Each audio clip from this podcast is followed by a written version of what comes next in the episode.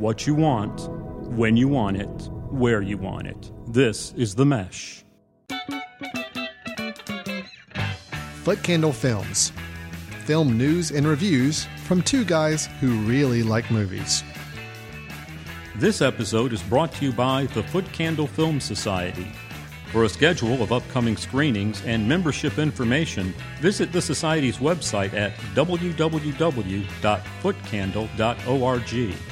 Hello, welcome to Footcandle Films here on the Mesh.tv, uh, your podcast for ongoing film reviews and discussion here on the Mesh Network. My name is Alan Jackson, and with me is Chris Fry. Chris, how you doing? I'm doing good. Yeah, we've got a, a great show today planned. Uh, kind of our standard format of show. We're going to go into a couple of movie reviews for you. We have two films in particular that we'll be discussing in this episode. I am so excited to be talking about the Meg and the Hotel Transylvania, the third sequel. I'm I can't wait. Chris, I'm sorry to break this to you. Um, we had to have a change of schedule at the last minute, and we Oh. will not be talking about those two. I know you're big fans of both of them, but we're going to change it up a little bit. Hope, hope that's not throwing you off too bad. Okay. But uh, two also very, very big blockbuster films.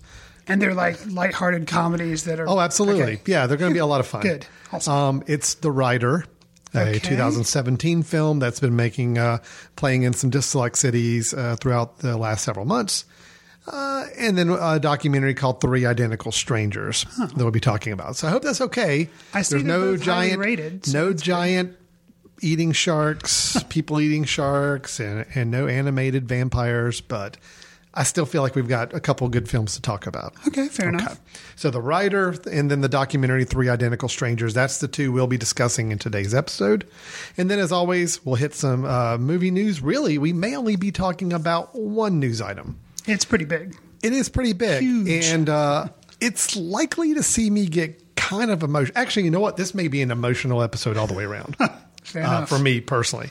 Uh, something I'm pretty passionate about. We're going to talk about in the news section having to do with some proposed changes to the Oscar ceremonies, and we'll discuss that when we get to there. And then we'll close out the film with a recommendation from each of us of a film we think is worth checking out if you have a chance and are looking for something to revisit or uh, maybe uh, uh, get exposed to that you weren't aware of before. Chris, that's our show. Again, sorry about the lack of sharks, but I think we I think we're, we'll make up for it with some really good uh, good content to talk about with our first two reviews. Fair enough. All right, so our first review then is the latest film from director Chloe Zhao, and it stars uh, Brady Jandreau, Tim Jandreau, and Lily Jandreau. The film is The Rider. No more riding, no more rodeos. If you don't stop, your seizures are going to get worse.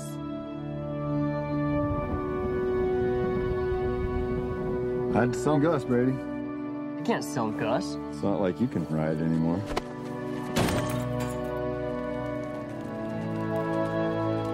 You seen Lane? Remember when he went three for three in McCool Junction and won it? Yeah, that was a good night for Lane. There you go. Chris, with the Rider, uh, we have the story of a young cowboy rider, uh, someone who has taken part in rodeos and uh, the, the whole sport of riding wild horses, who had suffered, by the time the film opens, we learn that he had suffered just recently a near fatal head injury. Right. So the film really follows him as he's searching for what his identity is now going to be, living in the heartland of America, kind of uh, the, the stereotypical cowboy, and also the family dynamics around him that are kind of helping him guide who he's going to be or what he wants to be going forward. The temptation to write again, despite medical uh, professionals and his family telling him not to, pulling at him along the way.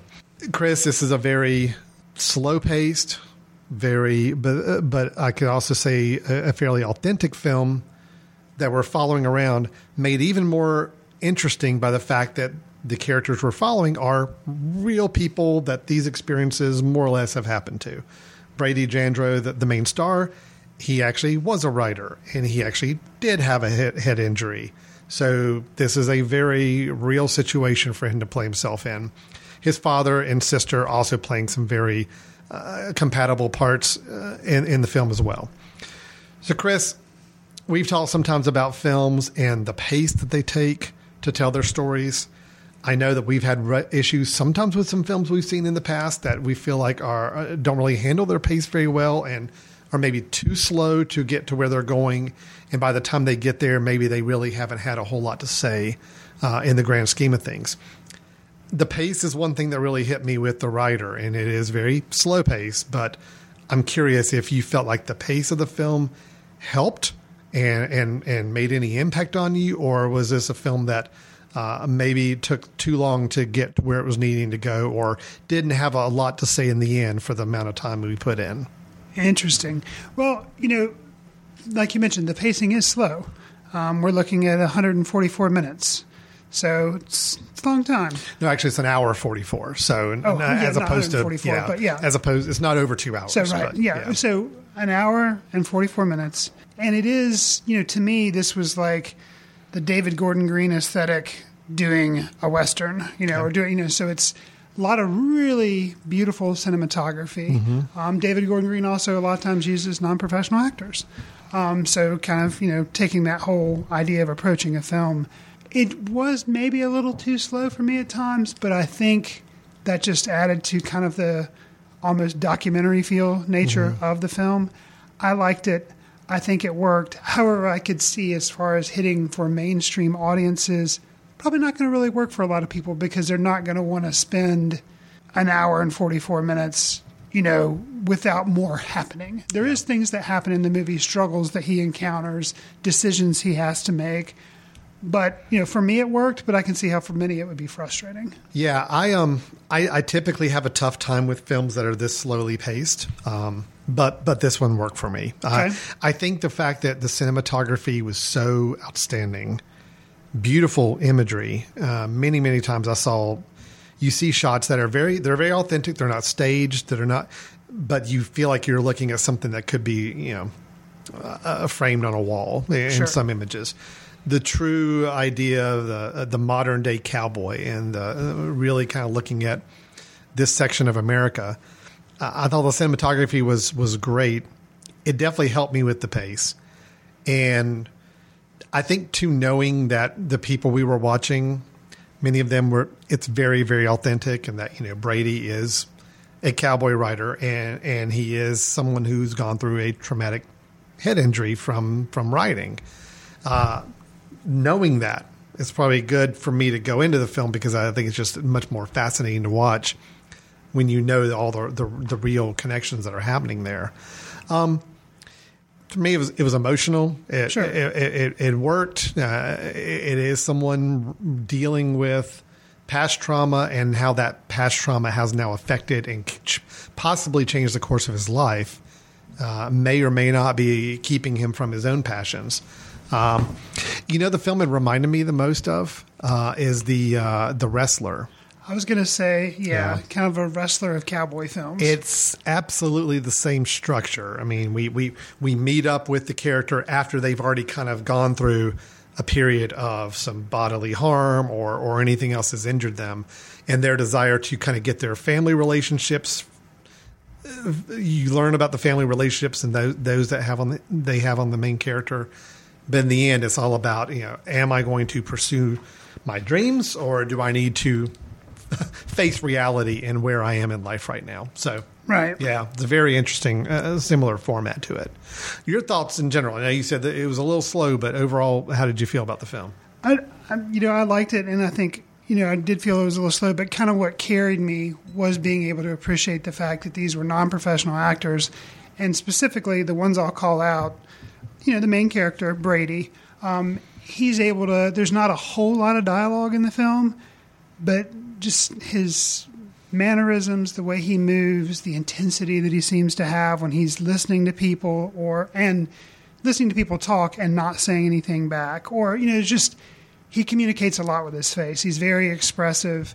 Um, and it's just there were some moments, the one that comes to mind immediately that not a lot of humor in this film, but there are little moments he has to take a job in a grocery store and it shows him doing mundane tasks like checking somebody out in the line or cleaning stuff back in the the meat area you know the and then at one point he's stocking shelves and he's using like a a gun to like you know to snap the you know UPC codes, a scanning gun, and he kind of twirls it and kind of flips it in his hand, kind of like you would a pistol or a revolver, or whatever.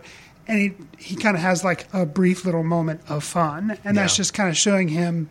You know, I think the non-professional actor just kind of you know really being into what he's doing, and I thought that was a cool, an interesting moment. Yeah. I'll get to the other person that really helped me with the film, and I loved every time she was on screen. Uh, Lily Jandreau, who plays his sister in the movie, Lily Blackburn. Um, she, I'm, I think she's mildly autistic. It's not really ever directly stated in the film, but you can tell that she has to be, you know, kind of parented more than she should be for her age. You can just kind of tell that that's, but her way of interacting with Brady and his patience when he's interacting with her and trying to say, no, Lily, you know, you don't need to do this, you need to do this. But yet the wisdom that comes out of her mouth when she's mm-hmm. talking to him about, you know, you riding, you're getting hurt, why are you doing that? Just some of those scenes were just amazing and really well shot. That even they'd be amazing scenes with professional actors. They're that much more so because these are non-professional actors that are brother and sister doing this, and it just it comes across really, really well. And those a lot of those moments are what made the movie for me. Yeah, I, I, I really appreciated the film quite a bit.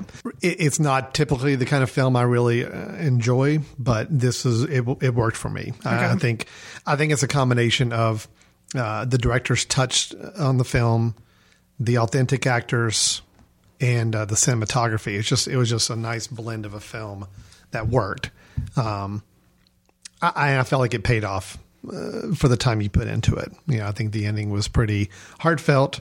Um, it, it, not over. It never got over the top sentimentality. It never got over the top uh, anything inauth- inauthentic. I didn't feel like the whole film. So there was a scene too. I'll I'll comment on that. I mean, I still just think it's fascinating to watch on on film, even when it's not a documentary. This is actually acted film, but um, there's a moment where he's having to work with a very wild horse and kind of break the ho- the horse a little bit.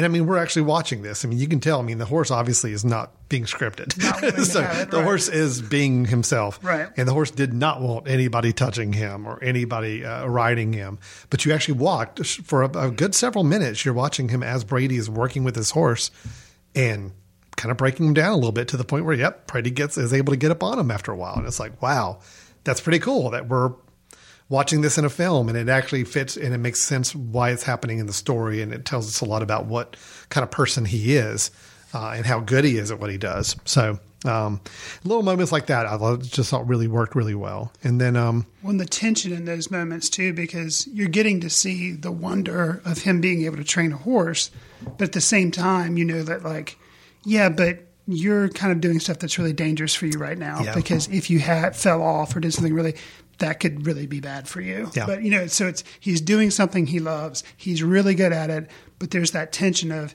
yeah, but the slightest thing could really hurt you right now. So Mm-hmm. yeah, that that is a really good scene. See what I'm really curious about, Chris. I'm just kind of talking out loud because I don't know the answer to this, but there are several moments in the film where we're watching home video footage of him riding, and then one moment of him actually having his accident. Right. And of course, I don't know without having read up more to see if that really was the videotape of his accident in real life. Sure.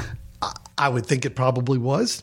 Um, I hate saying even the word amazing because it's a traumatic situation, but amazing to have that footage and weave it into this story. I just it's it's pretty amazing what they pulled off with Sure. with all this. So I, I'm impressed by the film. I, I do think it's could it be one we hear batted around, you know, later in the year with awards? I wish it would be because I think it's the kind of film that could be up and should be in that category. But with it coming out so early in the year, and I, I, I don't really think they're making that that play for it right now. But Yeah, it's such a tough thing because it doesn't have any, obviously, any well-known named actors. Yeah. The director, I believe, has only done one other film, and it was "Songs My Brother Taught Me," which I have had a chance to see. Um, and this is definitely you can see um, how Chloe Zhao, the director, is really, you know, becoming stronger and stronger. I'm interested to see what her third film will be. The first film was kind of it was about Native Americans on a living on a reservation, but it did have some um, bull riding and some cowboy stuff in there, and I think that's where she actually met Brady Jandreau to do Oh, that. right. So, you know, it's interesting to see her her path. And had Moonlight not won, I'd say there's no way this could even be nominated for anything. but you know, more independent films are getting noticed. But like you say, I, I think it would be really, Well, the timing tough. the timing's just off because I mean normally this is the kind of film if you're going to go for that kind of award ceremony, uh, awards attention, you release it later in the year. This one came out early in the year. We're just now having a chance to catch up with it. Right. So, um, it's the Rider. I, I I don't really have much else to say other than I think it was a really good film and well done. But it is understand very intentionally slow, and it is also very authentic. You know, there are some some moments that are a little tough to deal with and tough to watch. You know, we mentioned. Uh, I think somewhere earlier in the conversation we mentioned that he had a friend in the film, uh, Lane Scott, who was actually another writer, another cowboy writer, and um, who had been injured also. So Lane Scott is in the film as his friend, and his in the film he is paralyzed and and really wrestling with a lot of a lot of impact from that injury. Um, another example of a real person that's gone through a real situation, but using that to channel into a performance. That was really impressive to watch. Um, Powerful, very, yeah. very powerful to watch. Yeah, I guess that's probably the better word for it. So I have a question for you. Sure. And we're kind of wrapping up our talk on the Rider, but a lot of times, I know I've said it before, and I think you've talked about it before, where they'll use something in a film to make a statement, and maybe you feel like you're being manipulated towards something, and maybe you feel it's unjust or unfair. I think I know how you're going to come out on this, but I'm mm. going to throw it out there. Part of Brady's injury is that he has problems with I think it's his right hand It is, yeah. in holding or holding things and like he'll basically he won't be able to release his hand and open up his hand. Yeah. So, you know, he'll have to pry it loose with the, his left hand, he'll have to pry his right hand open. So that's used, could we say, as a metaphor or something for not being able to let go of writing. Um, and it shows him having struggles with that. And there's an important part at the end where he's struggling and the outcome of that. Do you feel like that was earned within the context of the film, or do you feel like it was too heavy handed? No, I, I felt I felt it was That it was genuine. I really did. I, I agree. And normally, I think that's the type of thing I would bristle at. Yeah. Um, no, But I think it was just, it felt so authentic and it, it was kind of, I don't know, it was kind of relief in, in some points. So, Well, I mean, we knew this was this was an injury he had, and I mean, it it, it started to surface again at a particular moment, and um, no, and I think the way Brady played it off too, and just you could tell he was wrestling with a lot of decisions and a lot of uh, questions in his own mind at that point. So, uh, no, I, I think. I mean, really, the last 20 minutes of this film, I think, are extremely well done and powerful. Probably from the moment where he has a horse that he starts to bond with, and uh, the- Apollo? Apollo, yes. Yeah. The, poor, the horse starts to have a, a situation or a predicament. From that moment on, it's like I thought everything was just really well done and building to a really good ending. Well, I felt and like, talking so, about Apollo, yeah.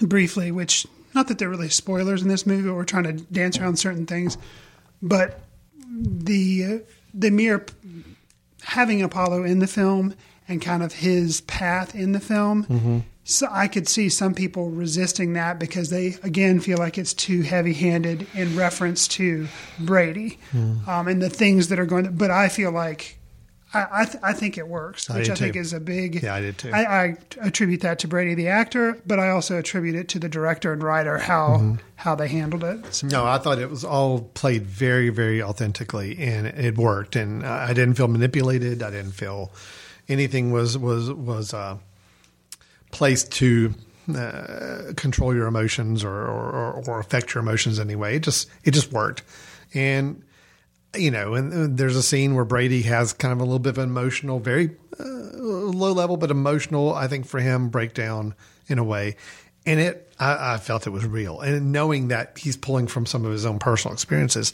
Right. I kind of believe it was real. I mean, I think Sure. there's probably a good part of it that was real. So that's um, you know, you always feel I always feel strange thinking about I'm watching someone's life, watching them act out parts of a life that actually did happen to them Sure. and watching them go through any drama or trauma that really did happen to them. It's it can be a little uncomfortable, Mm-hmm. but I think I'd like to think it's cathartic for them to kind of go through this and be a part of this film and kind of act out some things that they've been maybe feeling themselves. So, all that being said, I, I, I think the film was good. I think I probably appreciated it more for what it was and how it came to be Sure. as much as I did just how it looked and felt and and and uh, the way it was put together. So um, I, I think it was really good. I think it was a really good film, and I think it's it's it's deserving of a lot of the acclaim I know it's gotten from some, especially some independent uh, film awards.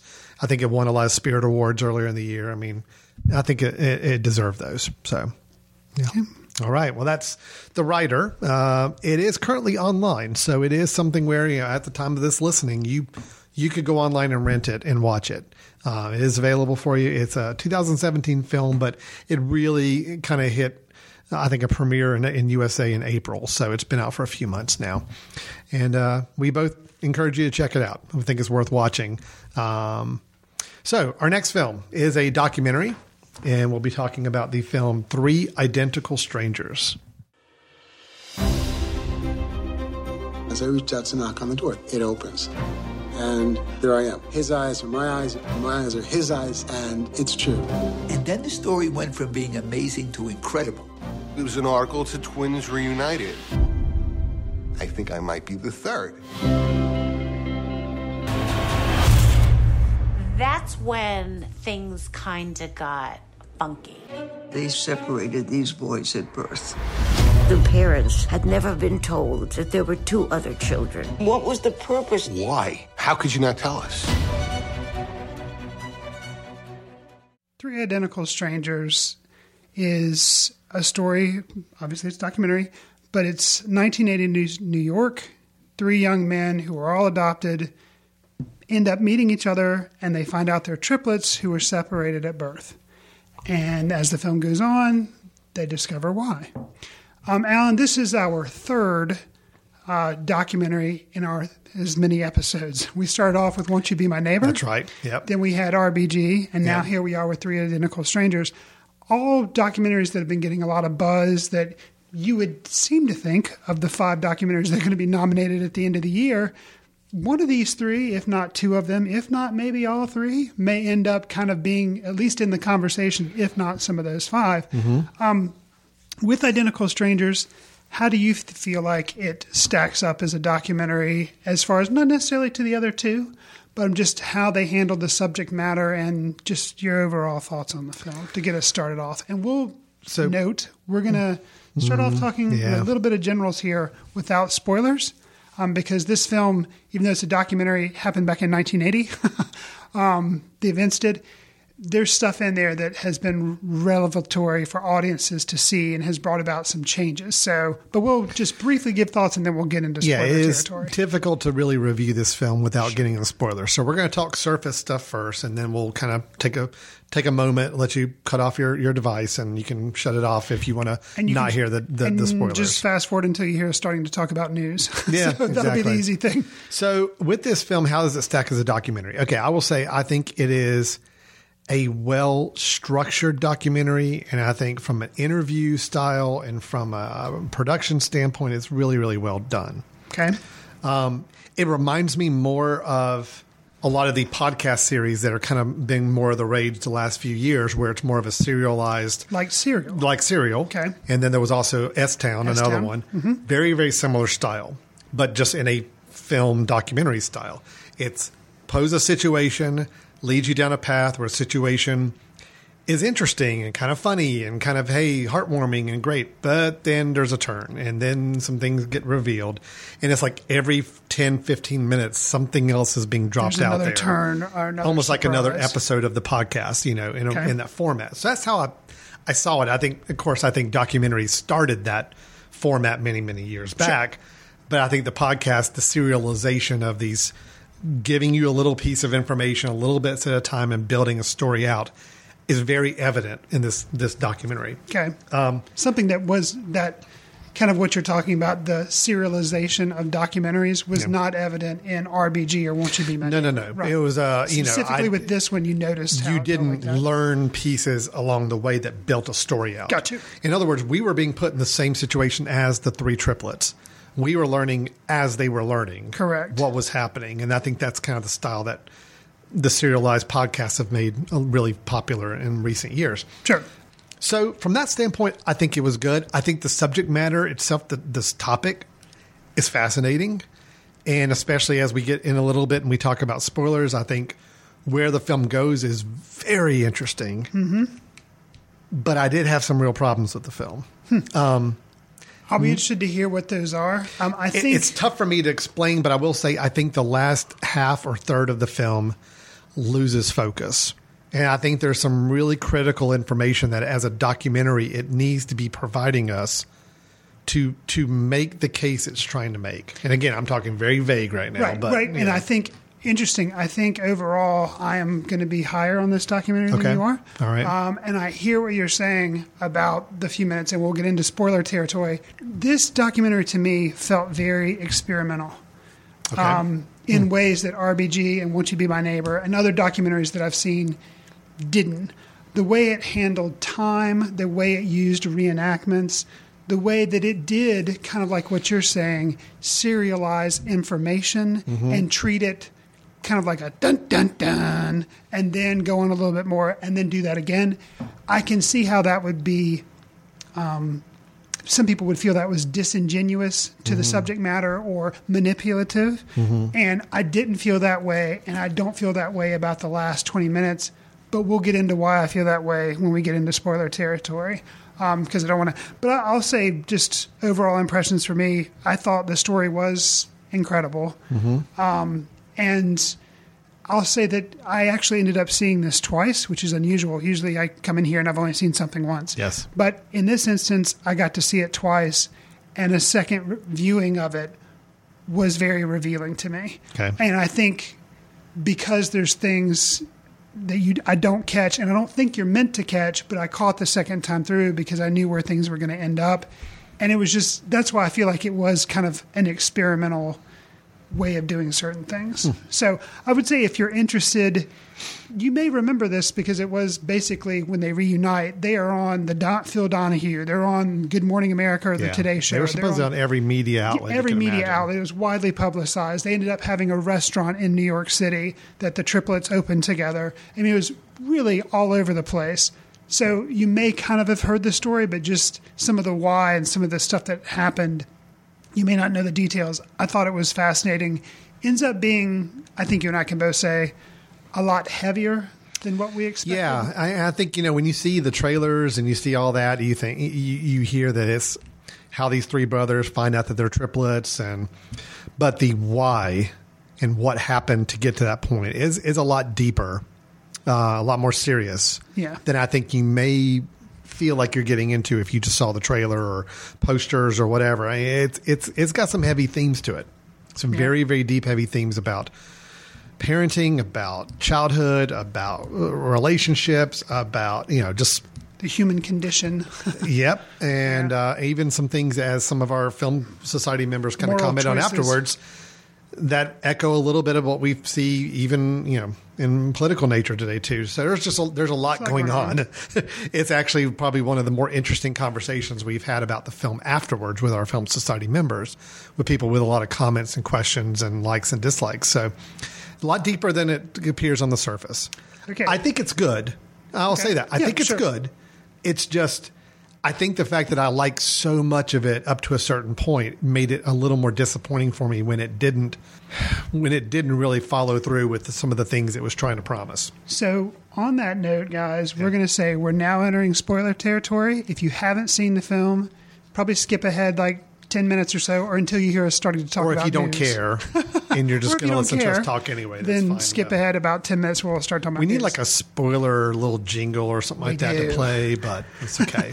we like a little bell that wings whenever we start and stop spoiler time. Right. So yeah, so let's just go ahead and get into it because again, if you're listening now, either you've already seen the film or you do- don't really care to be spoiled. You- You're fine listening to what happens in the film. So, So, Alan, why don't you? So, we've said, you know, mm-hmm. The triplets have met. Yeah. They've opened up a restaurant.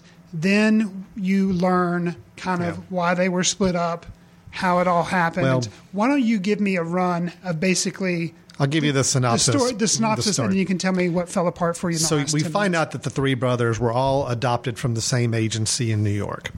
And when they were when confronted the agency, the agency says that they were separated uh, because they didn't feel like it would be able to uh, have somebody adopt all three, correct. which was kind of a weak excuse. And also, the agency is kind of committed to telling them all about any brothers or other family situations that need to be there. So that's step number one. We find out that it was kind of a you know odd situation to be broken up, but then we learn that actually there was an experiment going on. There was a researcher who was working on an experiment in conjunction with this same adoption agency to basically find out, and we're not sure exactly the scope of the research because we come to find out that the research has never been published, so we don't know the details. But we have to assume from what we learn in the documentary, the research is all about uh, the impact that different parenting styles have on children growing up. So by splitting the three adopted children, not being birth natural children of these parents, putting them into three different types of households, Deep socioeconomic so, yeah, group. uh, different types of parenting styles, Right. different wealth and education levels. I mean, they really had like upper end doctor lawyer. They had a middle uh, teacher and I think uh, middle class and teaching family, and then you've got a lower income blue collar family. And to put a three triplets spread out across these three families and to basically monitor them, and you find out later in the film that yes, they had actually been going every year or so and videotaping the kids in And their the, house. The parents didn't know that there were triplets either. Like all Yeah. they knew was like, oh, we're getting a kid. They're just coming to monitor us to learn about adoption. Well, they, I think the adoption agency said, "Hey, one of the conditions is we want to be coming out and checking on the progress and like asking them to do tests and videotaping them and all. And it's all for us to monitor how the child's developing in this household. Right. But really, they're doing it to see what are the differences between these three kids. And uh, we come to find out that this research is was paid for by some different groups and charities and the quote Washington, as we are told at one point. So we don't know if there's government involved or not. Um, so we find all this out. We find out that it is all basically an experiment, experiment uh, using the three boys as, as case studies, and that there are other twins out there that were separated through the same agency. Many of them not even knowing, probably still to this day, that they were actually twins. They have a twin brother or sister. We see one other couple that we're introduced to later in the film that that uh, found out about themselves too. Um, Something also concerning that we Yeah. learned throughout the film is Right. that some of the parents, we don't know about all because we don't even know if all everybody involved in the study, but for example, the triplets, their mother likely had some mental issues. Oh, right. Yes. And then that and then that contributes to certain events that happen in the film. A pair of twins that they find out they're twins. You mentioned it was uh, two ladies find out they were twins and they were reunited. They discover in a letter that their mother was possibly schizophrenic, Yeah. and none of that information was relayed to them when they were growing up or anything, or more importantly, to their adoptive parents so they could help them. So very Well, we start to see that the three brothers, all three had times while they were teenagers, uh, dealing uh, in uh, mental facilities, uh, dealing with deep depression. Mhm. All three of them. So the the film, and this is where I'm getting to more of my my, my Okay. feedback and criticism. The Sure. film tries to, I think, make a case for whether or not the whole question of nature versus nurture. These three boys being identical twins, and we spend a lot of the film seeing how similar they are. Mhm. A lot of comments are made, especially when they become big stars, Celebrities. celebrities, these famous tri- triplets that met each other when they were 19 or 20 years old.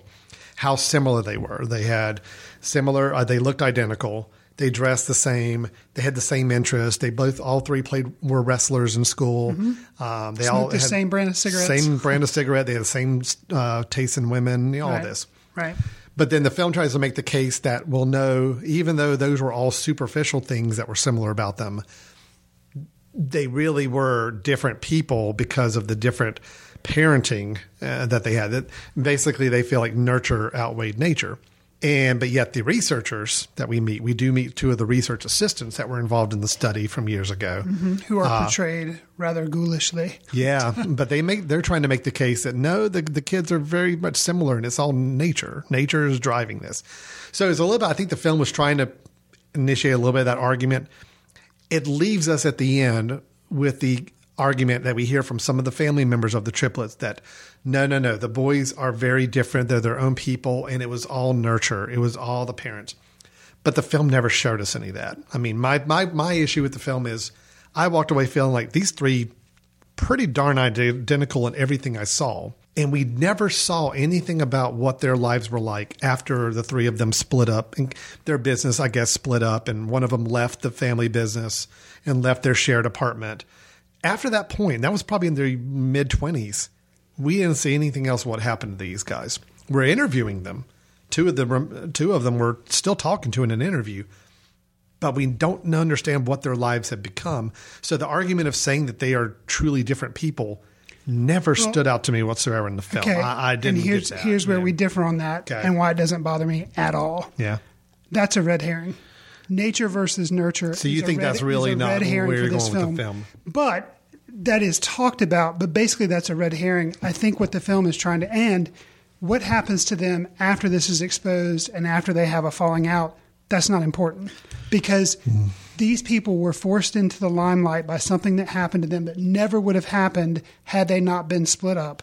True. And then after they they lose their fame, you don't learn anything more about them. I think that's good. They've had, unfortunately, a good amount of time in the limelight that possibly damaged them worse than it are. The point of this film is to say something really upsetting How can we happened with happened? a governmental yeah. study. This is what happened. This is what it did to their lives. It's it is about the twins or the triplets, yeah. but it's not. It's okay. really about how could we allow this to happen, which brings about the fact that the main researcher who did this was a Holocaust survivor. yeah, which is crazy. Okay. These events were happening in 1960, which is like 20 years after World mm-hmm. War II and the Holocaust and everything.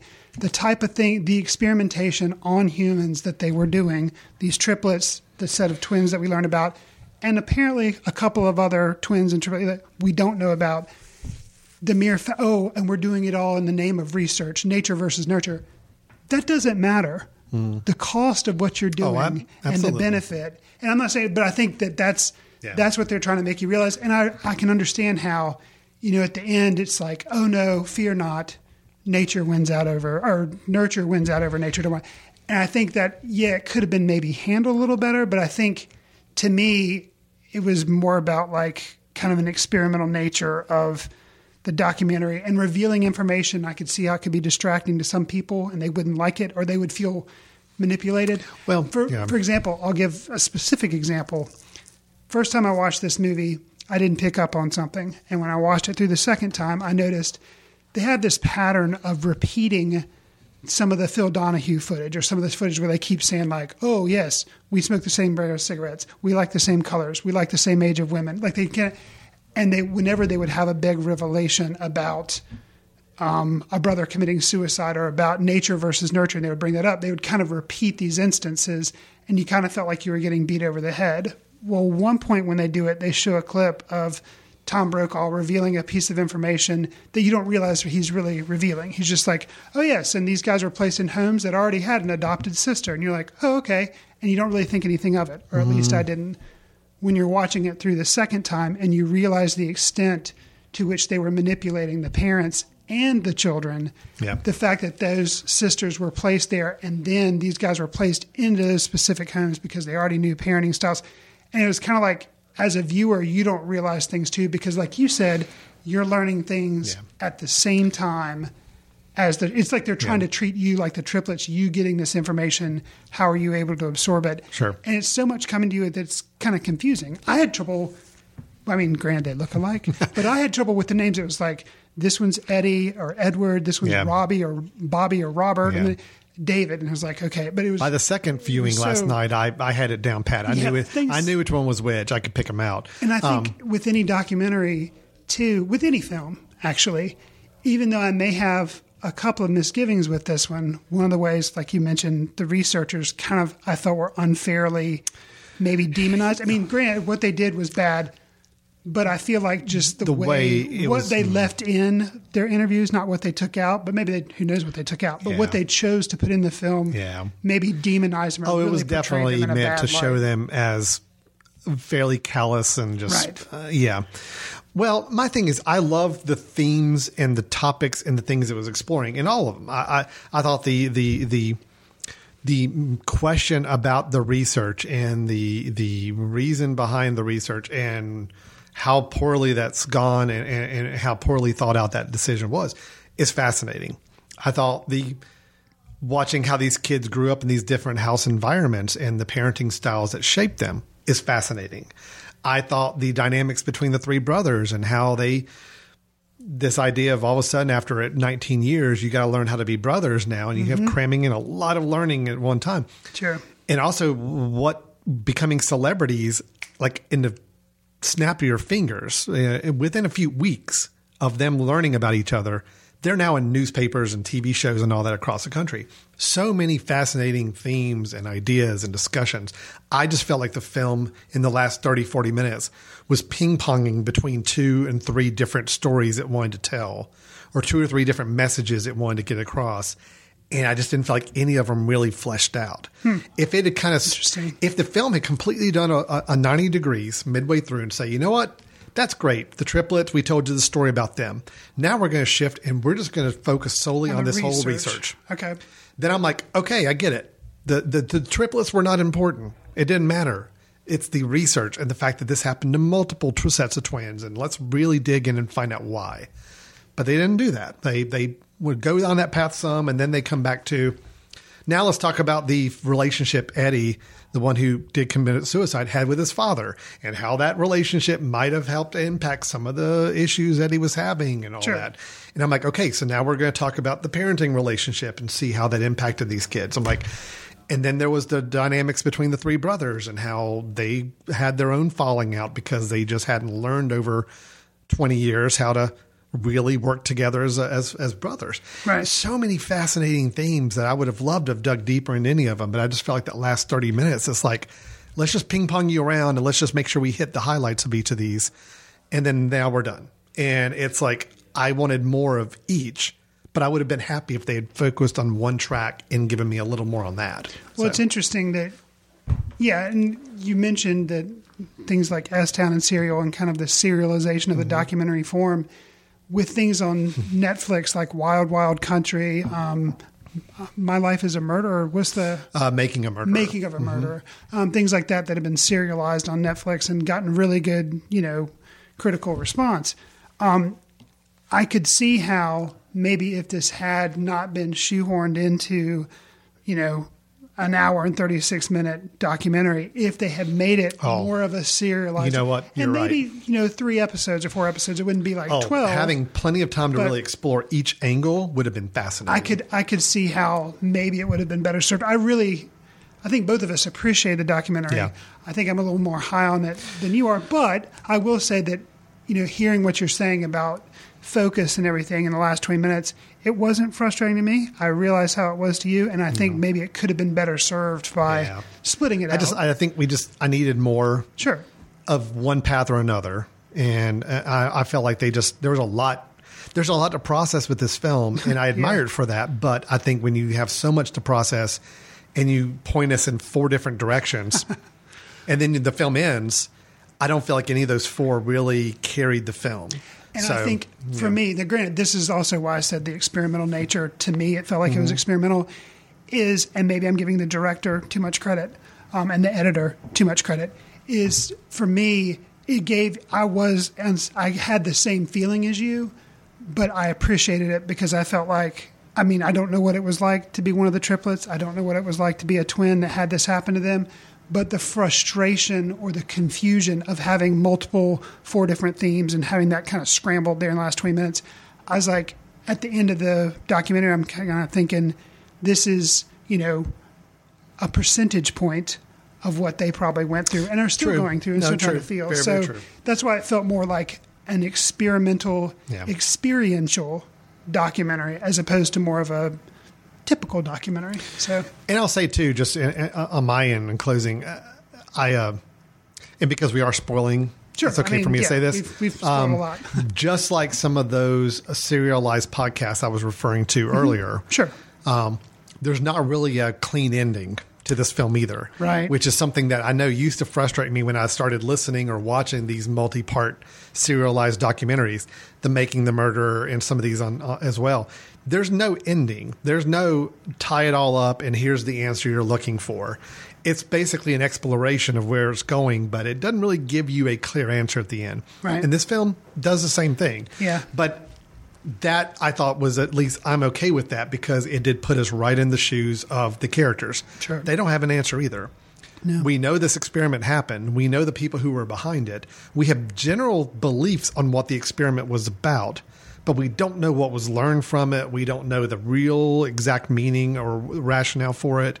We don't know who else was affected by it. I mean, these are all still question marks um, that the film acknowledges at the end are question marks and they don't have the answers for. Right. So that I'm okay with. But you know, if you're somebody who looks for a film to kind of give you a complete picture, a complete story with an ending at the end and resolution, you're not really going to get it here. Sure. This left leaves you with some questions at the end, and uh, I'm okay with that. I just would have liked a little more focus. But actually, the more you, you you brought it up, the more I think about it. Yeah, a multi-part documentary series where each episode could really focus in on one of the themes that's covered in the film would have been Mhm. brilliant. Sure. Have a an episode just about the parenting relationships with the kids. Have one about how the three brothers just interacted with one another. Mhm. Have one about where they are now and show us what's going on with the two remaining brothers' lives. Yeah, you just it's tough to do that in an hour and 30 40 minutes, but um, this is a film that warranted it. So Mhm. I, I would have been happy with that.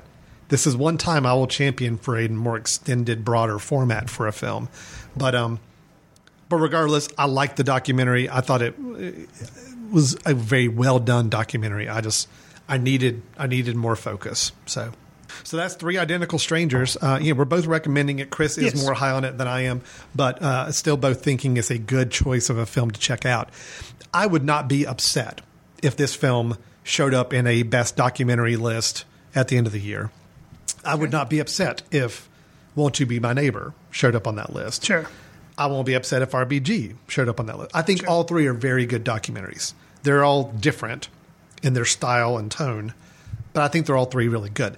I've got some misgivings with all three of them. Sure, I don't think any of them are perfect documentaries, but I do think they're all worthy of getting some more attention later in the year. So I think it's just it's incredible that these documentaries all came out this year and they're all this strong. Like it's just crazy that, and we're not even into you know the October, November, December yet. Yeah, that's true.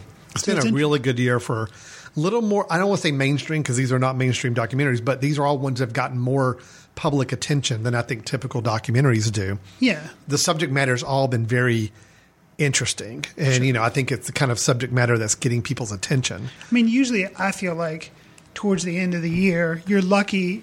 I feel like I'm speaking personally when they announce the final five for an Oscar, which they're saying, hey, these are ones you should look at. Obviously, we may give them an award. I'm lucky if I've seen one of them. Yeah, I'm You know, usually I've seen like one, maybe two. Maybe two. And I don't know what the announcement is going to be, but I just, I feel like this year I've already seen three documentaries that have been, you know, so I'm, I'm just curious as to. I'm going to be surprised if at the end of the year I I, I haven't already seen two, if not three, Three. of the best picture nominees. Agreed. Yeah. Speaking of the Oscars, Ah, we're transitioning. we are we're going to take a quick break, but when we come back, we are going to talk about uh, some Oscar news, kind of some big news, and something I have some very stated opinions about. Chris and I, you have not, you and I have not talked about it yet. True. So I'm excited to hear your thoughts as well. Uh, we will talk about the changes that are coming to the Oscar ceremony uh, in the coming years. Uh, but until then, uh, hold tight. We've got a couple messages uh, to make, and then we'll be right back with Footcandle Films here on the themesh.tv. When you need a dose of entertainment chatter or just a good laugh, be sure to check out Chick Chat on the Mesh. It's girls talking about stuff, well, girls want to talk about. Celebrities, gossip, fads, boys. It's kind of the guilty pleasure of the Mesh Network. Here's a little taste of what you can expect. But you know what I always thought was really exciting is at the beginning of a new season when the montage would change and the people were like older or they had something new. Like when you the- got new Becky on Roseanne. Yes. That's an example. Perfect example. You need to know. You can't just start shows and then new people are on there and you're thinking, what? What I needed the montage. What about on 90210?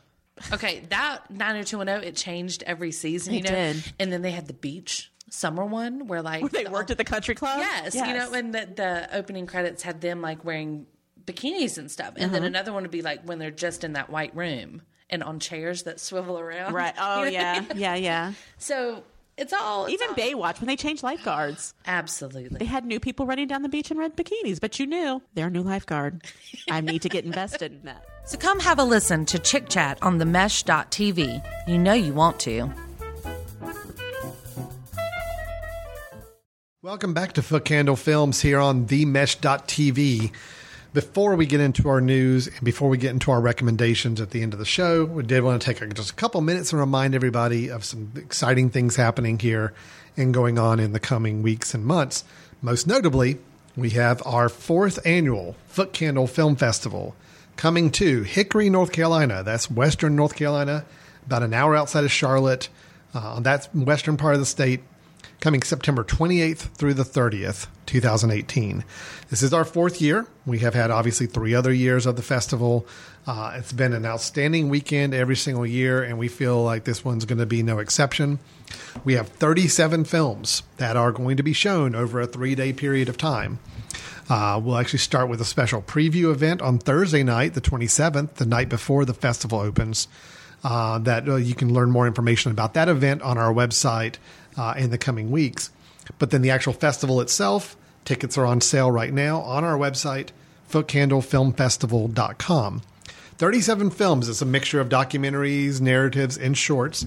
We will have six awards that will be selected and presented, and they're all going to be announced at our closing dinner ceremony, which is on Sunday evening, September 30th. Uh, we have our opening night event on Friday night with our uh, short film selections, and then our late night night gallery shorts later in the evening, and then uh, feature length films and some scattered short films throughout the rest of the weekend. Chris, I, I, I get so excited because this is like one of my favorite weekends of the year. Absolutely. Actually, I think it is the favorite weekend of the year for me in general. Uh, the last three years have been a blast. We've had a great turnout. We've had great volunteers. We've just had a really fun time. A lot of filmmakers coming to visit us as well. And we do feel like this year is going to be no exception on that as well. What else am I missing? What else do we need to remind everybody about with this festival? I think, you know, now tickets are on sale. So, uh, footcandlefilmfestival.com, you can go there, see a full schedule, and also um, buy tickets. We would encourage you to do so. Um, lots of options on there, as well as if you want to go ahead and just say, you know what, I want to just get a pass, and that way I can go see anything I want to. We do have a film pass that's available that lets you go see all the films for the weekend, but it is it's it's pretty exciting. Um, I'm looking forward to it. I think it'll be a lot of fun. Yeah, no, it will be. We're looking forward to it. If you end up deciding to come and you're coming here from outside of the area and you heard about the festival through the program, the show here, drop us a note and let us know. We'd like to kind of know and uh, get a chance to make sure we meet you when you're uh, here in, in Hickory visiting with us in late September. So that's the Footcandle Film Festival. Please check out your tickets online. We have a schedule, trailers of some of the films that we're showing, descriptions and bios of the directors, all on the website. And like Chris said, you can buy individual tickets or just buy a pass for the whole weekend. The Sunday night ceremony dinner is going to be a separate ticket, uh, and it's really going to be a great time. Last thing I'll mention, and we're ter- terribly excited about, is on Sunday evening, we will be giving out our first ever Candle Filmmaker Grants. That's right. Uh, we have a grant program we started this year through the Film Society where we had uh, a couple dozen applications, really good applications of films to review. And we will be announcing our uh, recipients of the grant money. And that grant money was all based on proceeds from last year's film festival. So that's the tradition we've started now is taking all the proceeds from the festival and funneling that into a grant program the next year for emerging filmmakers and emerging film projects. So you can come see some good movies and then also help future movies happen because your ticket proceeds will go to help future Yeah. films be made. I think we've got it just about to the point where every ticket you buy, that's the money that's going to go to the filmmakers. We've got the rest of the festival covered by all of our other grants and contributions and sponsorships. So, very exciting. We hope to see you September 28th through the 30th. And uh, if you have any questions, footcandlefilmfestival.com is the best place to go to get information. Alan, Yeah. let's talk about another really small small festival or industry. It's the Mhm. Academy of Motion Pictures and Oh. Arts and Sciences. I've- they do this really yeah. small award ceremony. Sure, I've heard of it. called the Oscars, and I think Yeah. they just recently said they were doing something. What What are they doing? So, yes, uh, a nice transition there. Hey, um, so that leads us into our main news item. So, Chris, as, as he's alluding to, the Academy of Motion Picture Arts and Sciences has uh, announced some changes to They're the gonna- Oscars ceremony and the award process. They're going to have it down to a half hour. Oh well, they're trying. Uh, um, let me let me detail the the three published changes, and then there's also a couple other things that aren't on this list that I know are changes that are coming as Oh, well. Cool, because I've only heard about the one. Well, the one that I know of, the one really controversial Yeah. one. So there are more than one, just one change. There okay. are. So first off, um, they are committed to the show lasting no more than three hours. Oh, I had not heard that. Yes. So they actually have put a cut. They are saying that we are committed to producing an entertaining show in three hours, Hmm. delivering a more accessible Oscars for our viewers worldwide. To honor, here's the catch. here's the catch for three hours, because if you think they're going to cut the monologue and they're going to cut some of the musical numbers and the no, they're, I'm sure they're not going to cut any of that. Who's going to be damaged by this? It's going to be some of the awards. Right. Uh, to honor all 24 award categories, we will present select categories live in the theater during commercial breaks. The winning monuments will then be edited and aired later in the broadcast. Hmm. So, in other words, um, cinematography, costume design. No, I, I'm guessing Oh, right. costume design, makeup. I'm sure those are some of the ones that are going to be presented during commercial breaks. So we won't see them live. But later in the show, they'll give us a little 20, 30 second clip of that person receiving their That's award. that's disappointing. I think it is too. So that's the that's instead of saying that we're going to scale down musical numbers, we're going to scale down some of this or some of that. Yeah, to no, me, we're don't going have to it scale down the monologue. yeah, Scale down like yeah some of the other stuff and just yeah, I know. Oh, well. So that's change number one. Okay, I'm That's okay the with them. controversial change. I'm okay with them saying the three hours is our is our slot because I mean most programs, you know, you have a, a set time. Sure. The, the You a show is going to run from this time to this time, so we got to get it done in that time. Right. I don't like anytime they take more awards off the main stage or Yeah. not to the to the viewing public. Let me jump to number three. Number three is an earlier air date for the Oscars. Oh. So they're actually going to be airing them starting in 2020, not 2019. 2019 will still be um, February late, 9th late is- February. Oh, I heard February 9th was well, February 9th is going to be where they move it to in 2020. Okay, okay, So we're still a year off from that one. okay. But moving it about three weeks earlier in the year. So really, the, the, the year ends December 31st. It's about a month, and then boom, the award ceremony. Hmm. So I guess they'll be announcing their nominations in like what mid January. I mean, they got to announce them pretty quick to get them there. But so you're saying this year it's still going to it's not February. it's still going to be late. February or early Gotcha. March that they do the show in 2019. Okay. So that one, I'm okay with that too. Okay. That's, that's all on them to figure out the workflow to make it happen, but I'm okay with it being a little sooner. It does seem like when we're in March and we're celebrating films from the previous year, it's already kind of Seems a deep little in the lame, year. maybe. Yeah, Yeah, so I'm okay sure. with that. Right. So far, the two things announced, I'm okay with. It's okay Uh, you know, I got some misgivings to how they're planning on shortening the telecast, but I get it. Sure. Let's talk about the big one though. There will be a new award category. Wait. So they're cutting awards or putting one on the sideline, and then they're still adding an award. That right there seems crazy. And Alan, what is this award? This award is going to be for outstanding achievement in popular film. Okay, my initial reaction is that sounds like something that would be on the MTV Music or Movie Awards. Yeah. Alan, tell me I'm wrong. Well, unfortunately, we don't have a lot of eligibility requirements or other details yet. They basically have just said, this is what we're going to do. We're going to have a film award for popular film. Now, there's a lot of discussion about this online. Aren't the popular films already nominated for Best Picture anyway? No, not necessarily. Uh, popularity and quality, Quality. two different things. Here's my But the here- Titanic was nominated and won. Well, okay, but you know, but critics at the time felt like it was a really good movie too, and many critics did. So I get that. And that. they were wrong. But Um, so I get okay. This is their rationale. This is what's going on behind the scenes. they just want more viewers. Their ratings have been plummeting every year. Sure. And as much as you and I are happy that a film like Moonlight or a film like um, Spotlight Mhm. or even The Shape of Water this past year, Yeah. as much as you and I are happy, and many film goers are happy that those are the films that are getting the, the awards and winning, because in many cases, I thought in Moonlight's case, it was one of the best films of the year. I'm totally fine with it winning. And it was great to know that somebody with a small budget, a fairly new director, with a very kind of unorthodox film, made a really great film that got a lot of attention for it. But the problem is when you have Moonlight winning Best Picture and you have your your nominees made up of a lot of smaller independent films, people don't watch the ceremony. See, my question is, isn't that what the Golden Globes is for? Yeah, but the Golden Globes aren't the Oscars. The people who run the Oscars don't benefit from the Golden Globes. They benefit from the Oscars. They Right. benefit from people watching their show.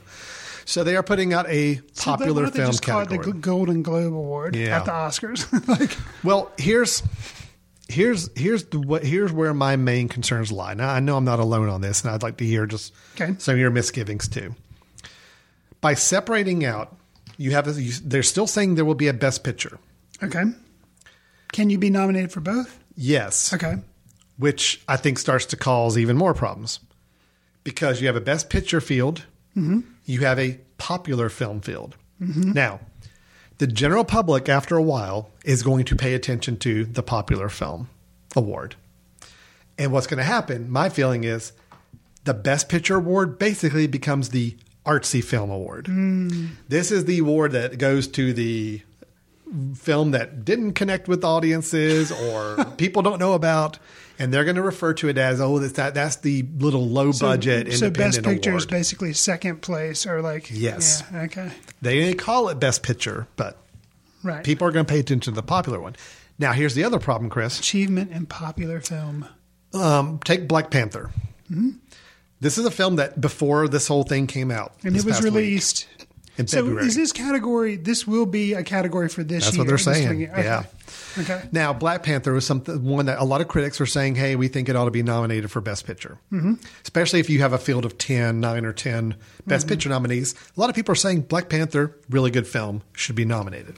So, but if they're rolling out a best most popular a popular film category, Hmm. Black Panther will absolutely be in that category because it was like one of the biggest to films me, of the year. I just think box office because that means So- obviously it was popular if it made money, right? Right, but here's the problem, Chris. Okay. So, if Black Panther's on the popular film list, which it would absolutely have to be there. I would think so. It would be a I mean, there'd be no reason for it not it's one of the biggest films of the year, blockbuster film, and critics loved it. So it'll be Black Panther, Mission Impossible Fallout. Yeah.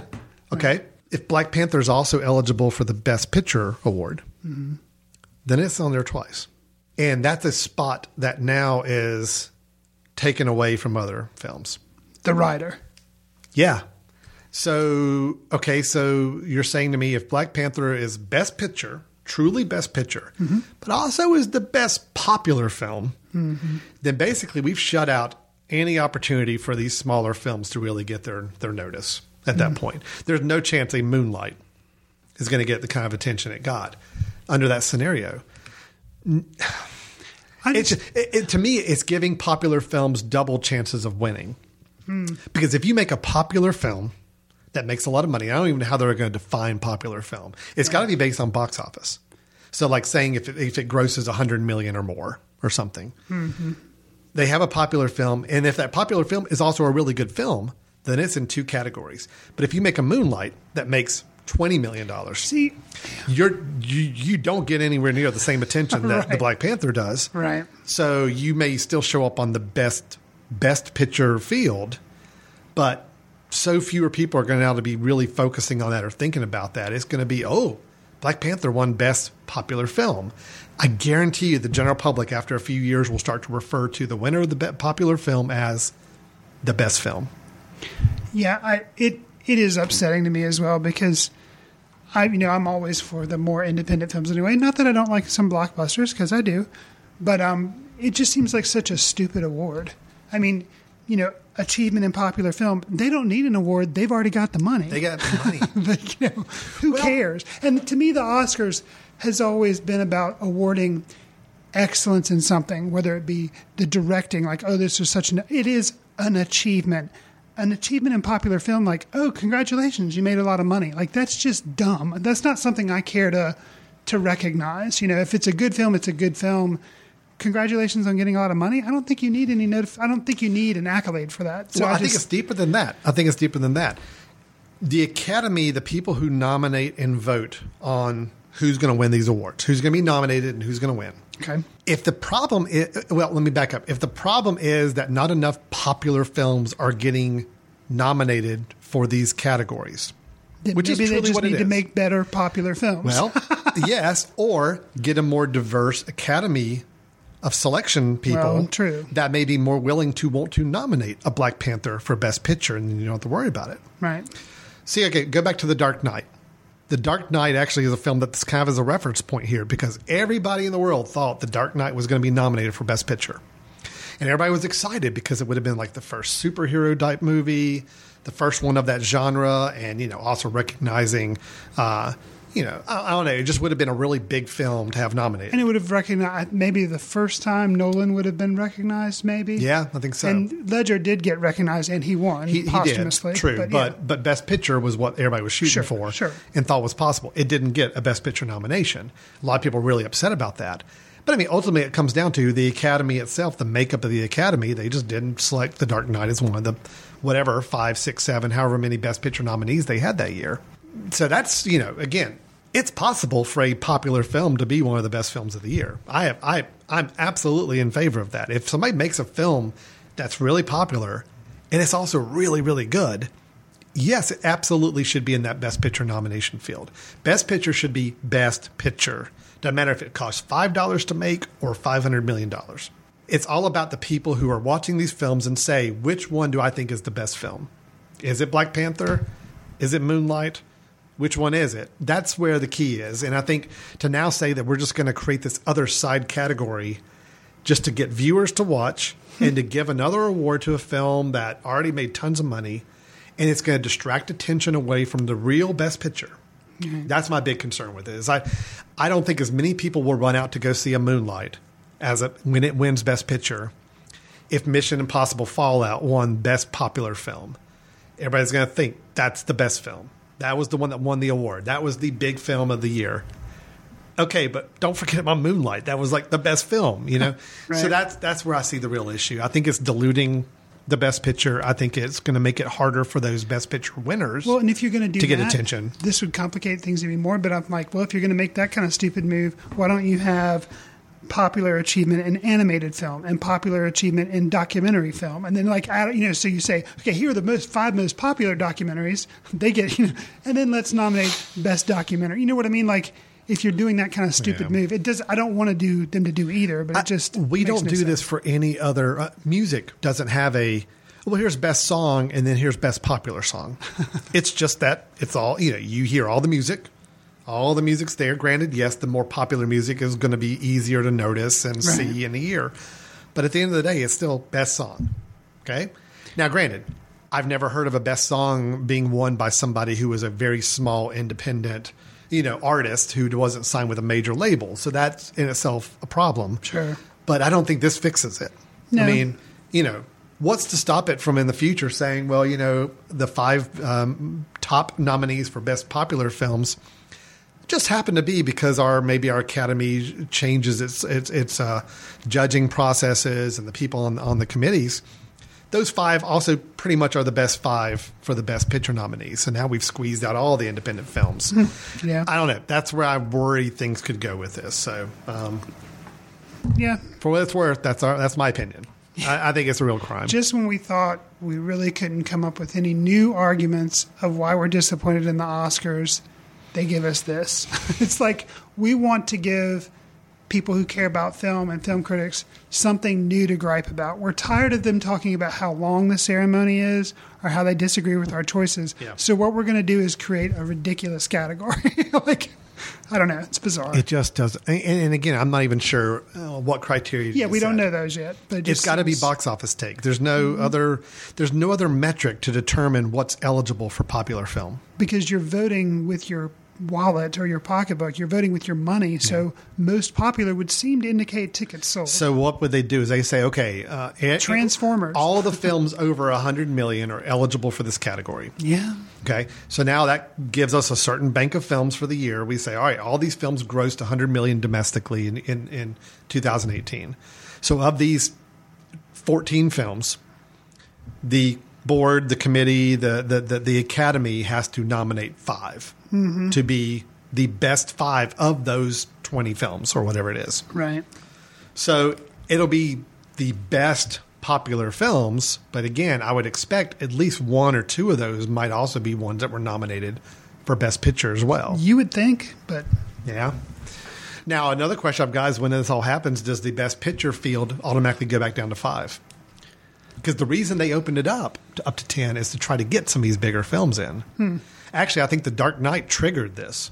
Hmm. I think when they realized that The Dark Knight wasn't going to get a nomination, and all these people are like, but this is one of the best films of the year, but it didn't fit in the top five. That's when they expanded the field, I believe, Gotcha. to say, oh, well, we'll go up to 10 Up if to there 10. are. They didn't always have If there are 10. Sometimes there were nine or eight. right. Um, they did that to try to get more popular films in. Got you. So once they do this, do they really need Best Picture to be the top eight, nine, ten, or can they go back to five? I don't know. Interesting. Hmm. It is kind of a first world problem, Uh, yeah. but you know, still, I, I guess, and- and my argument for people who say that it is, yeah, but these independent filmmakers that put their heart and soul into these projects and take big gambles with relatively small budgets and make a really, really great film. I just, I hate the idea that they may not get the acclaim and attention that they would have gotten under the older system because now they're going to get swallowed up by these big blockbusters that are going to hog all the attention for the evening. Um, yeah, that's my concern. Understandable. All right. That's all I've got for news. I just wanted to rant about that for a No, that's bit. that's yeah. I don't actually have anything, but interestingly enough, Yeah. segueing to our recommendation category our section of the show, my recommendation for this episode is actually a film you've already mentioned.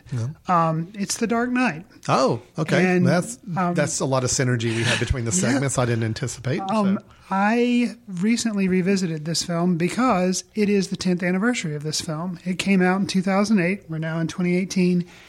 And one of the reasons I wanted to revisit it is I believe I've only seen it twice. And Which is surprising. I would have thought you've seen it more. I'm a huge Batman fan. yeah. And when I watched it the first time, you know, news of Heath Ledger's death had come, so you knew that going in, and it just felt really weird to me. And I was like, I, I came out of it and I didn't really enjoy it. Mhm. And I was really confused by that.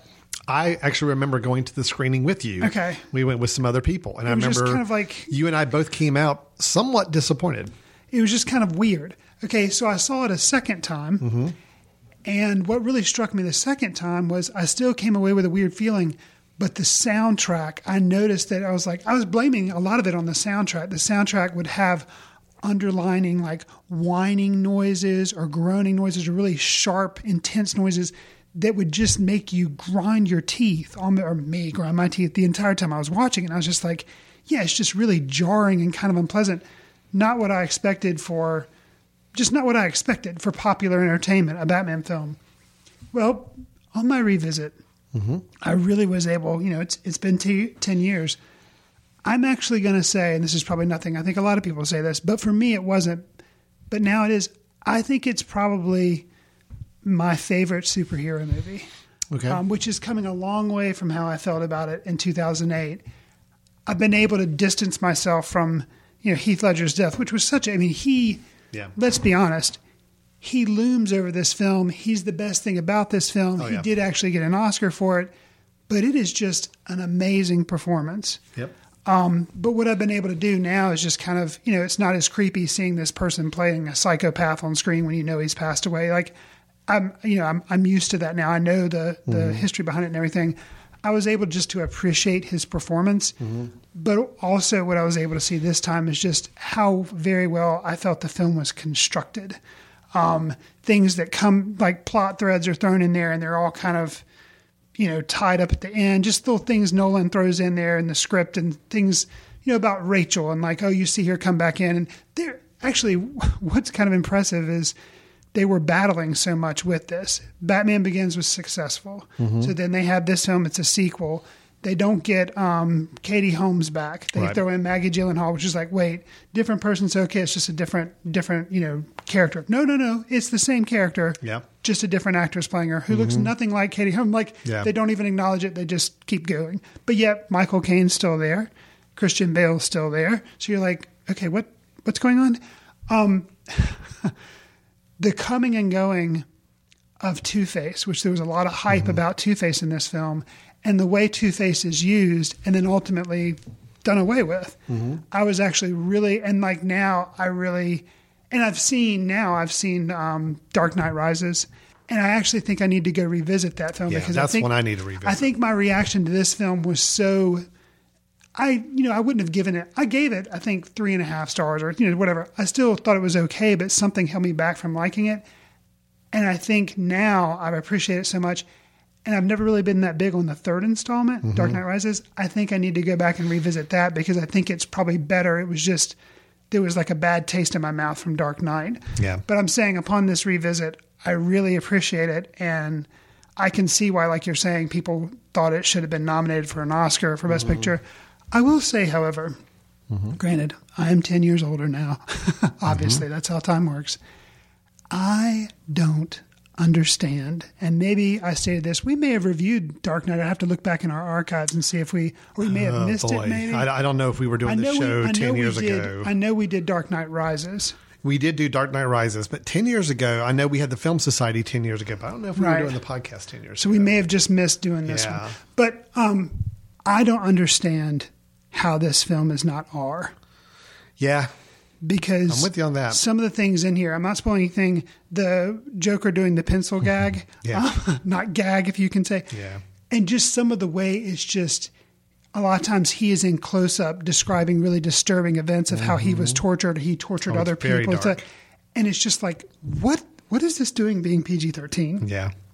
I don't. And how many people are Well, shot or killed? It's an or- example of how the rating system is purely a checkmark based system. Yeah, there wasn't. a Do they of, say? Oh, actually, do they say the f bomb more than once? Do okay, they? you know, okay, interesting. Yeah.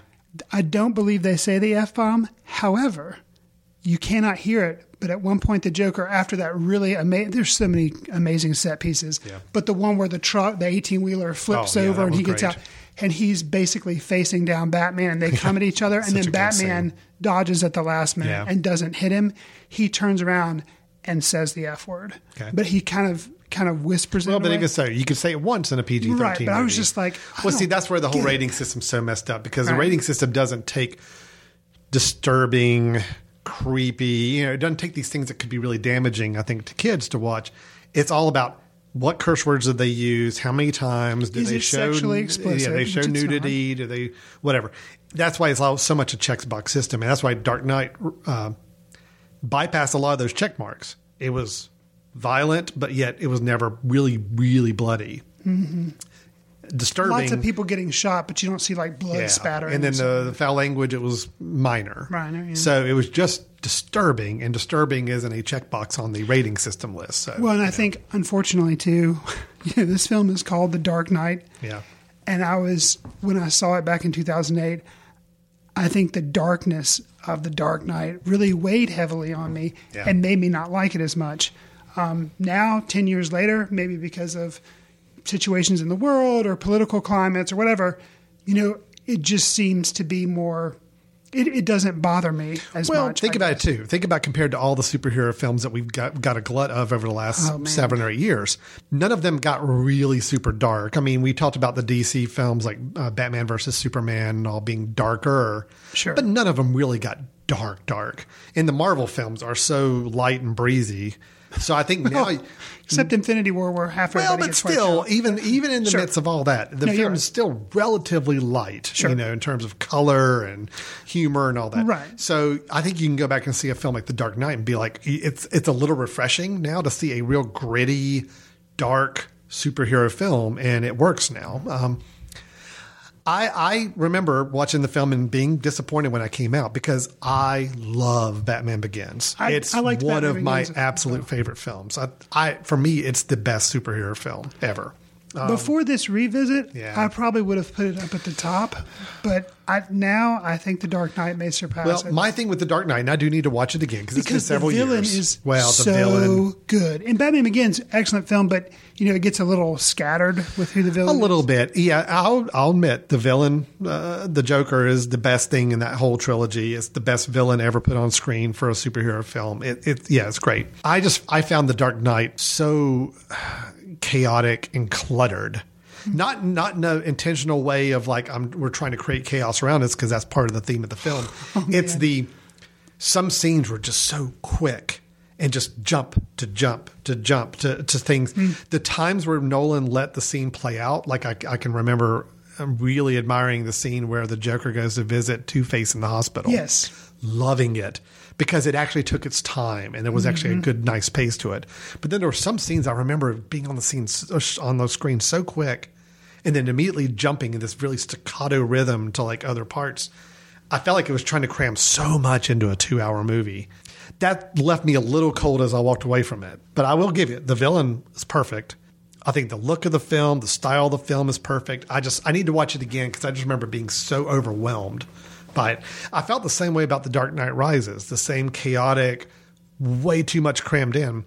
The thing that made that film a lesser film is because it didn't have a Heath Ledger performance. It didn't Right. have that same Well- caliber performance to work with. and you couldn't understand half of what was coming Oh, out of Tom yeah, Hardy's mouth. but even so, even though I think the Bane character is interesting, they did not pull it off in that film to make it anywhere close to the, the what the level was set with the Joker. So, um, Batman Begins is still my favorite, but I will need to go back and watch both of the other two again to really solidify that. Well, and I think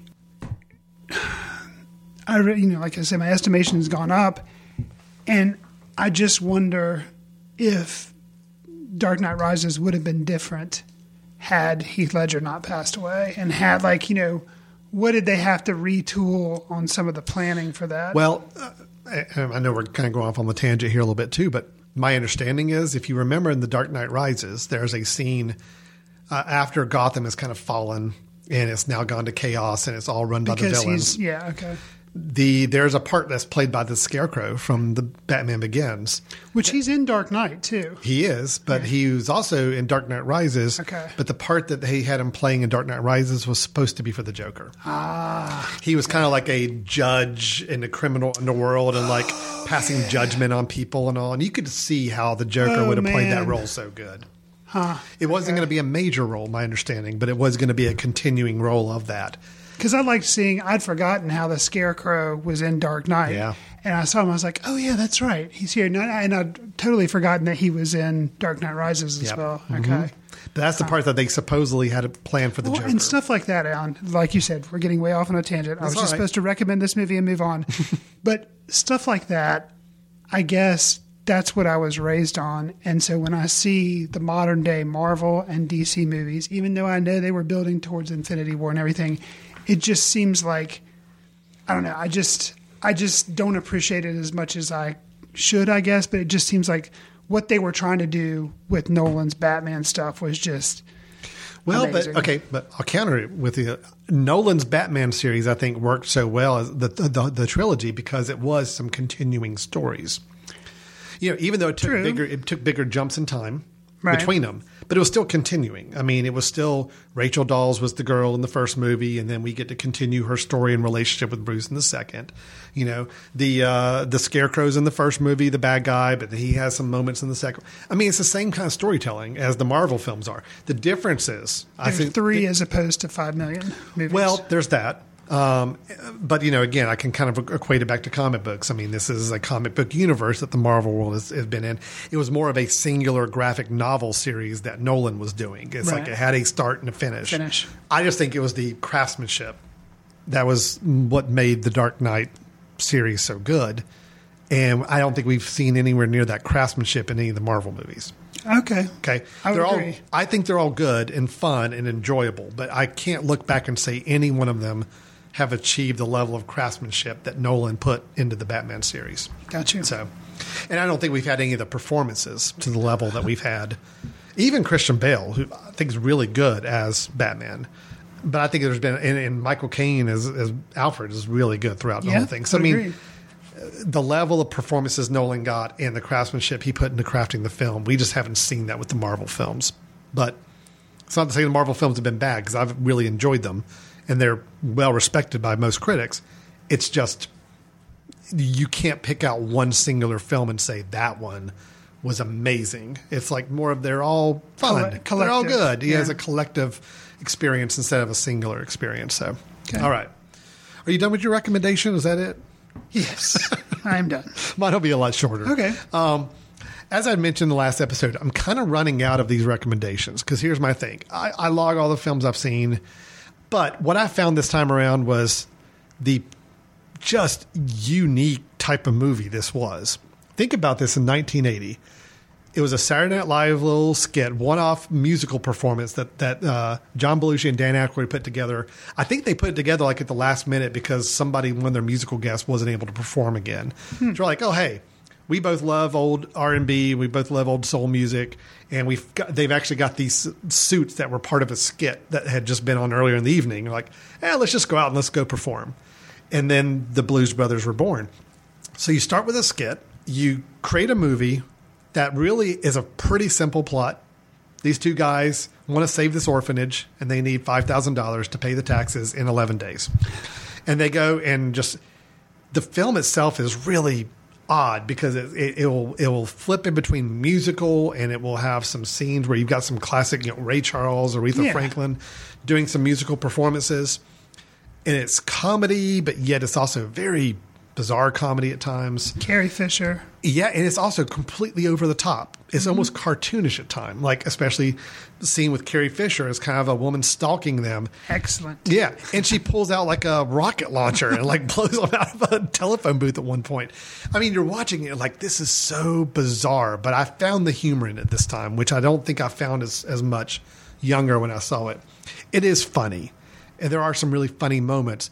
It's not a slapstick, laugh out loud every moment comedy though. Sure. Um, there were very few moments that were very good subtle humor and just more of you're laughing more at the situations than you are at lines or specific readings or particular characters. Um, I had a lot more fun with it. I still think it's a pretty sloppy movie, but I think the heart's in the right place, and I think just if you're you know able to kind of go in and and just look for a good, enjoyable comedic time with some really good musical performances, it was a lot of fun to watch. So. Yeah, it's you know a lot of times on here we say new movies that we've seen, or we talk about newer movies. You and I are both talking about you know older movies at this point, but both ones we're saying people should revisit. I really want to revisit Dark Knight. I I want to revisit Blue Brothers, Blues Brothers because I haven't seen it in a while, and I, I like it, but I think I would. I think I'd probably respond to it even more now. So Yeah, it's just I look at it more of a wow. This was a really unique film to be putting out at this time. Sure. And even now, if a film like this came out, I, I can't even think of a good comparison. that was just it's so reverent to the music, but also an eye towards the comedy, hmm and you feel like it was more of a matter of well, we want to have a scene with Aretha Franklin singing a song in a diner. We want to have Ray Charles singing a, uh, playing a song in a music shop. How do we stitch all these together? And then Cab Calloway is going to do Oh, a yeah. do a scene on a big stage at the end. How do we stitch them all together and make some sort of story out of this? It's like, well, this is about the simplest story we can come up with. Let's just go with it. And that's kind of how I felt like the I movie mean, worked. and just the stuff that that you know, the chase in the police cars that went through a Oh, my mall, that gosh. went through- like all that kind of stuff. Like, Can I talk about the car chases? yes, there is. Yes. I had forgotten oh yeah, how extensive the car chases were. expensive. And destructive. Yeah. There was one moment, I think I counted 16 police cars all crashing into one another, piling up on one another. And I'm like, oh my gosh, this is, I mean, the movie didn't look like it was very expensive to make, except for those car crashes. that probably was more than 50% of the budget, just that alone. yeah. I was, I was pretty amazed by all the car destruction. And you're amazed now in Yeah. 2018. Exactly. Yeah. Because it was one of those things where you start to see the cars pile up. You're like, huh, yeah, they really wrecked a lot of cars. It's like, and they're still going. And they're still going. and there's still more cars coming. But it got to be so funny because you're like, okay, yeah, this is completely over the top now. And as long as you know this is where they're going with this film, you have fun with it. Right. So I, uh, I still can't say I like John Landis as a director, Hmm. but um, this film worked for me this time. I had fun. To, I had fun with it. Cool. Yeah. So that's our show. Yeah, we, we had an interesting show, Chris. We did. The Rider we both uh, really responded to and liked and, and, and recommend. Uh, I think, yeah, it got me. It got me emotionally. It got me on a on a level that uh, it was even a little hard to talk about, but it was a, it was a good film. I think has a, some interesting interesting things going on with it. Three Identical Strangers, also one that I think was an interesting discussion film. And uh, both of us are still recommending that film as well. You were higher on it than I was. I might have been a little higher on The Rider than you.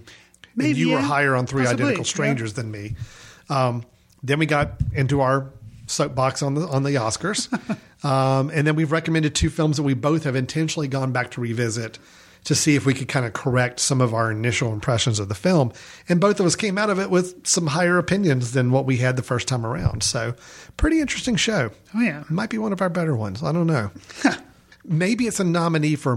Would it be a nominee for best? Podcast episode or most popular podcast episode? Right. I guess we'll have to wait and see the download numbers Sure. to know if it would fall into that category or not. Sounds fair. So, Chris, we already mentioned our film festival. We did want to remind everybody September 28th through the 30th. Hope to see you that weekend. Or uh, if you have any questions or need information, footcandlefilmfestival.com is where you want to go. And the mesh.tv is where this show is being broadcast from, if you want to use that term. It is a podcast, which means you can subscribe to it. You can uh, go to our website at themesh.tv, or you can go on to Apple iTunes or any other podcast store, Google Play Store. TuneIn Radio has us on there. I think Stitcher Radio has us. Anywhere you can, and you can subscribe to us to make sure that you get every new episode we put out when we have it available for you. But Chris, uh, you know, people love the idea of a popular film category in the Oscars. How hmm. should they reach out to us and let us know their opinions on this? You should write all your grievances about our opinions to info at themesh.tv and just put Footcandle Films in the subject line and they'll filter it our way. And yeah, let us know how you think that's the best idea for an Oscar film category or say how you love the fact that the Oscars is 18 hours long because that means you just don't go to bed that night and you love staying up all night to try to watch this thing. Um, yeah, just just let us know. Al and I also have accounts on Letterboxd where he talked about we try to log films that we see and every now and then give star ratings or put up short reviews. That's another way you can kind of uh, follow the show. Also, um, I think we mentioned in the past, but Footcandle Film is on Twitter, so you can follow. We you know kind of make announcements on there about the festival, as well as we usually try to let you know when new episodes come out. If you don't go to iTunes, um, but you know, or another podcast app or something, that's another way you can find out about episodes. Yeah, so a lot of different ways to reach out to us. and We do encourage you to do that. So, Chris, until our next episode, uh, I think we're done for today. Thanks, everybody, for listening. See you in the ticket line.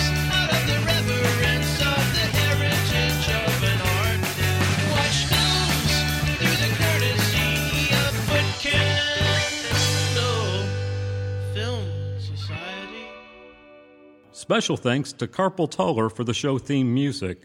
For more about Carpal Tuller, visit www.carpaltuller.com.